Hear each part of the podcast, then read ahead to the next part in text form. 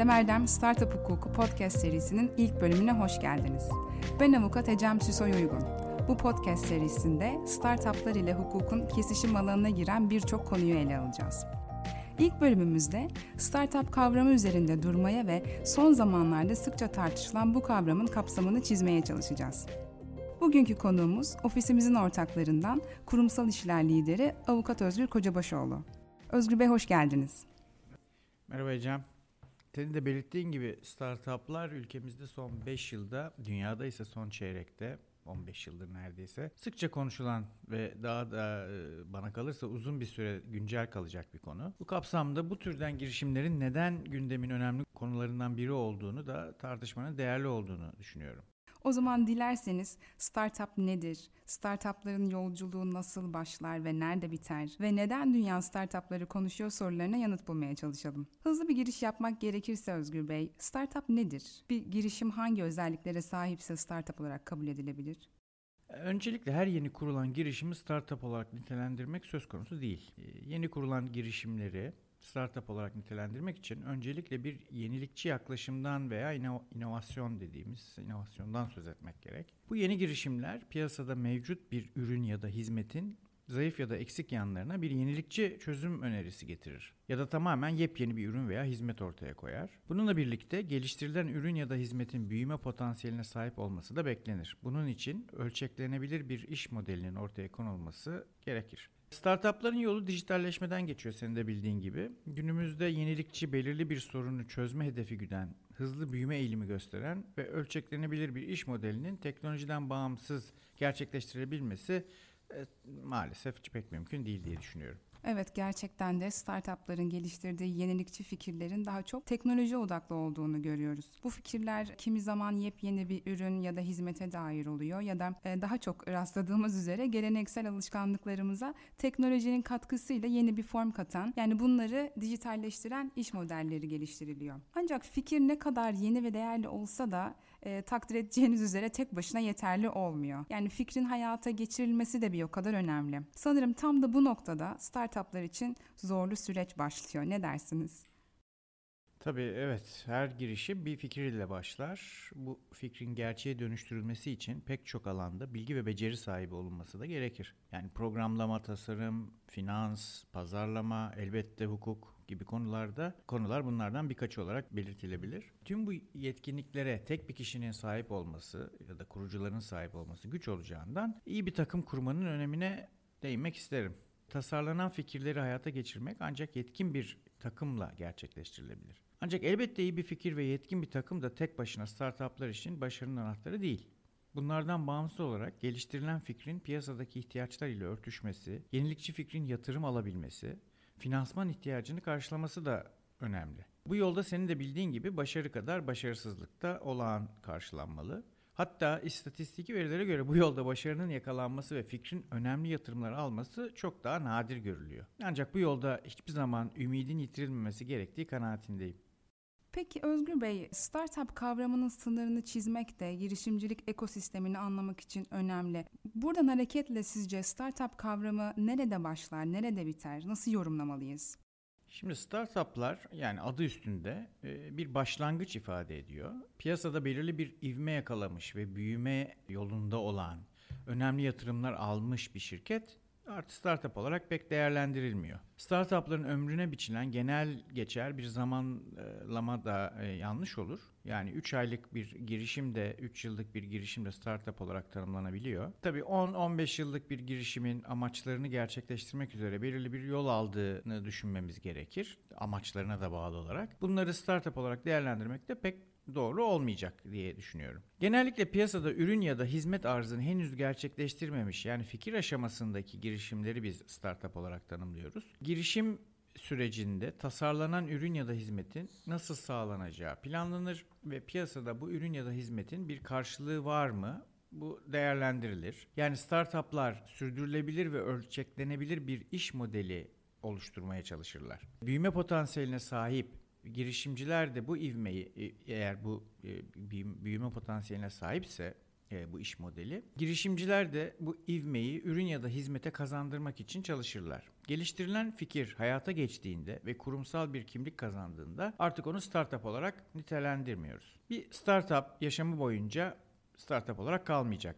Bu girişimler bakımından elde edilen gelir, bünyesindeki çalışan sayısı ve karşılık gelen değer önemli kriterler. Belirli ekonomik gücün elde edilmesiyle startup yolculuğu belki de tamamlanmış olur diyebiliriz. Türkiye'de başarılı birçok şirket startup olarak başlamıştı. Sundukları ürün ve hizmetler o kadar benimsendi ve yaygın kullanım ya da tüketime yol açtı ki elde ettiği gelir, karşılık geldiği değer ve çalışan sayısıyla artık piyasada arz ve talebi düzene oturmuş ve geleneksel şirketler haline geldiler diyebiliriz.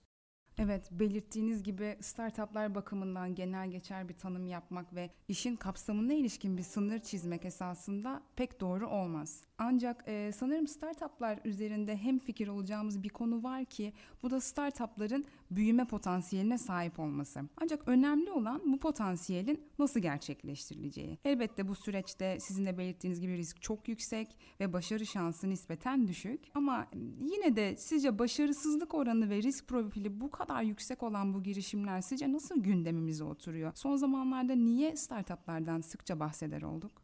Ee, öncelikle startuplar bir sorunu tespit etmek ve çözebilmek için iyi bir yöntem oldu diye düşünüyorum. Çünkü global ölçekte başarılı yakalayan startuplara baktığımızda küresel dönüşümde önemli rolleri olduğunu da görüyoruz. Bunlar iklim krizi gibi küresel sorunları da hedef alabilirler. Ucuz ve kolay ulaşım, kolay ödeme yöntemleri gibi günlük tüketicilerin günlük sorunlarıyla da ilgili çözümler getirebilirler. Birçok örnekte startupların etkili çözümleri küresel düzeyde uyguladıklarını gördük.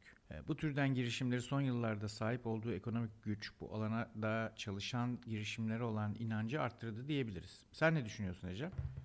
Katılıyorum, katılıyorum size. Uluslararası etkiye ve ekonomik güce sahip e, birçok şirketin startup olarak yola çıktığını görüyoruz. Bu başarı hikayelerini okuyoruz. Düşünülmemiş tasarımlar ve yaratıcı fikirlerin de başarılı olabildiğini gördük ve bu örnekler giderek de artmaya devam ediyor. Ülkeler hatta yenilikçi fikirlere ve inovasyona son derece önem veriyor ve hatta bir startup merkezi olmak için kıyasıya rekabet ediyorlar. Bu konuyla ilgilenen yatırımcıların, yatırım fonlarının da giderek arttığını, startup ekosisteminin gelişmesinde melek yatırımcılık ağlarının da önemli rolü olduğunu görüyoruz. Kısacası startuplara olan ilginin siyasi, ekonomik ve sosyal açılardan da yoğunlaştığını gözlemliyoruz.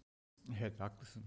Haklısın Ecem. Girişimcilik ekosistemi ülkelerin ekonomi politikalarının da önemli bir parçası haline geldi. Startup olarak başlamış kimi şirketlerin bugün birçok ülke ekonomisinden yüksek bir değere ulaştığını görüyoruz. Bu gerçekten e, göz kamaştırıcı bir gelişme. Bunu fark eden birçok ülkede ekonomik politikalarını bu yönde belirlemeye başladılar. Senin de bildiğin gibi Avrupa Birliği yakın bir zamanda dijital dönüşümde 2030 hedeflerini açıkladı. Bunun sebeplerinden biri de unicorn diye ifade edilen belli bir büyüklüğe gelmiş şirketlerin sadece %5'inin Avrupa'dan çıkıyor olmasıydı. Bu oran Eylül 2021 verilerine göre Amerika Birleşik Devletleri için %51, Çin için %20. Yani kısacası yenilik ve inovasyona verilen önem küresel çapta çok büyük şekilde artmakta. Kesinlikle bunu görüyoruz. Aslında Türkiye'nin de bu konuda önemli adımları oluyor. Küçük girişimlere destek olmayı hedefleyen vergisel teşvikler ve COSGAP'in girişimcilik destek programı, teknolojik ürün yatırım programı önemli devlet destekleri arasında. Bunun ötesinde vakıf ve devlet üniversitelerinin bünyesinde yürütülen kuluçka programları ve teknokentler de Türkiye'nin girişimcilik ekosisteminde önemli bir merkez haline geleceği gösteriyor. Evet ayrıca bankacılık sektörünün de girişim yatırımlarını desteklediğini belirtmek lazım. Yakın zamanda yürürlüğe giren kitle fonlaması tebliği de Türkiye'deki girişimcilik ekosistemini geliştirmek konusunda bir aksiyon alındığını gösteriyor gerçekten. Peki Özgür Bey, uzmanlık alanımız gereği hukuku merkeze aldığımızda hukukun startup ekosistemindeki rolünü nasıl değerlendirmeliyiz? Şimdi Ecem önemli bir konuya parmak bastığını düşünüyorum. Hukuk hayatın her alanında olduğu gibi startupların da bence merkezinde. Özellikle startuplar en temelde bir girişim. Bu nedenle bir ya da birden fazla kişinin emeklerini, mallarını, düşüncelerini ortak bir amaca erişmek üzere birleştirmesi söz konusu. Bu yönüyle iki veya daha fazla girişimci tarafından kurulan bu girişimler senin de bildiğin gibi Türk Borçlar Kanunu'nun 620 ve devamı hükümleri uyarınca adi ortaklık olarak nitelendirilebilir. Diğer yandan eğer startuplar faaliyetlerini Türk Ticaret Kanunu'nun öngörülen şahıs ya da sermaye şirketlerinden birini oluşturarak ya da seçerek yürütmeye de karar verebilirler. Fakat kurulan ortaklık ya da tercih edilen şirket türü bakımından geleneksel işletme ya da şirketlerden farklı hükümlere tabi tutulmazlar. Ortada bir adi ortaklık varsa, adi ortaklık, ortada bir şirket varsa ilgili şirket türüne uygun düşen kurallar startuplara da uygulanacak. Başka bir ifadeyle hukukun mevcut kurum ve düzenlemeleri startuplar bakımından uygulama alanı bulacak. Startup hukuku kavramı ile yeni iş modellerinin ihtiyaçlarına cevap verebilmek üzere çalışan bir hukuki yaklaşımdan bahsediyoruz aslında. Bu yalnızca şirketleşme bakımından verilebilecek bir örnek. Startupların hukuka uygun bir şekilde kurumsallaşmasının yanı sıra girişimlerin startup oldukları aşamada ve sonrasında ortaklar arasındaki ilişkilerin tasarlanması, fikri ve sanayi hakların korunması, çalışanlar ile olan ilişkilerin yönetimi, tabi oldukları sektörel regülasyonlar, vergisel yükümlülükler, teşvikler, yatırım süreci ve buna dair tüm sözleşmesel süreçler işlerin çok daha fazla büyüdüğü bir senaryoda şirketten çıkış, halka arz gibi aşamalar tamamen hukukun A'dan Z'ye dahil olduğu bir e, süreç yönetimini gerektiriyor. Bu nedenle startupların başlangıcından belli bir büyüklüğe gelene kadar ki her aşamasında hukuki desteğe ihtiyaçları olduğunu düşünüyorum. Kesinlikle Özgür Bey. Her ne kadar teknoloji odaklı girişimleri ilgilendiren hukuki konuları ifade etmek üzere bir startup hukuku gibi bütüncül bir kavram yaygın olarak kullanılmaya başlansa da bu aslında startuplara farklı kurallar uygulanacağı anlamına gelmiyor. Peki sizce startuplar özelinde dikkat edilmesi gereken önemli hukuki konular neler olabilir?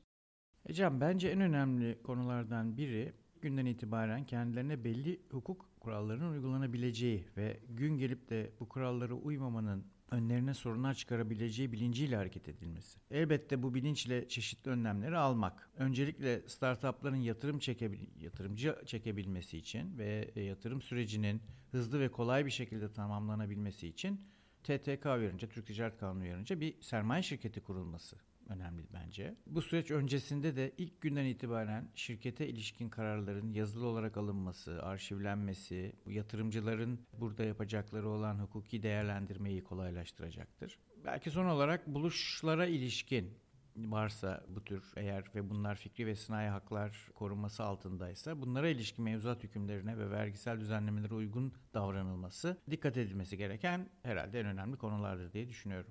Özgür Bey, değerli katkılarınız için çok teşekkürler. Böylece Startup Hukuku podcast serisinin ilk bölümünün sonuna geldik. Erdem Erdem Startup Hukuku podcast serisinin bir sonraki bölümünde görüşmek üzere. Hoşçakalın.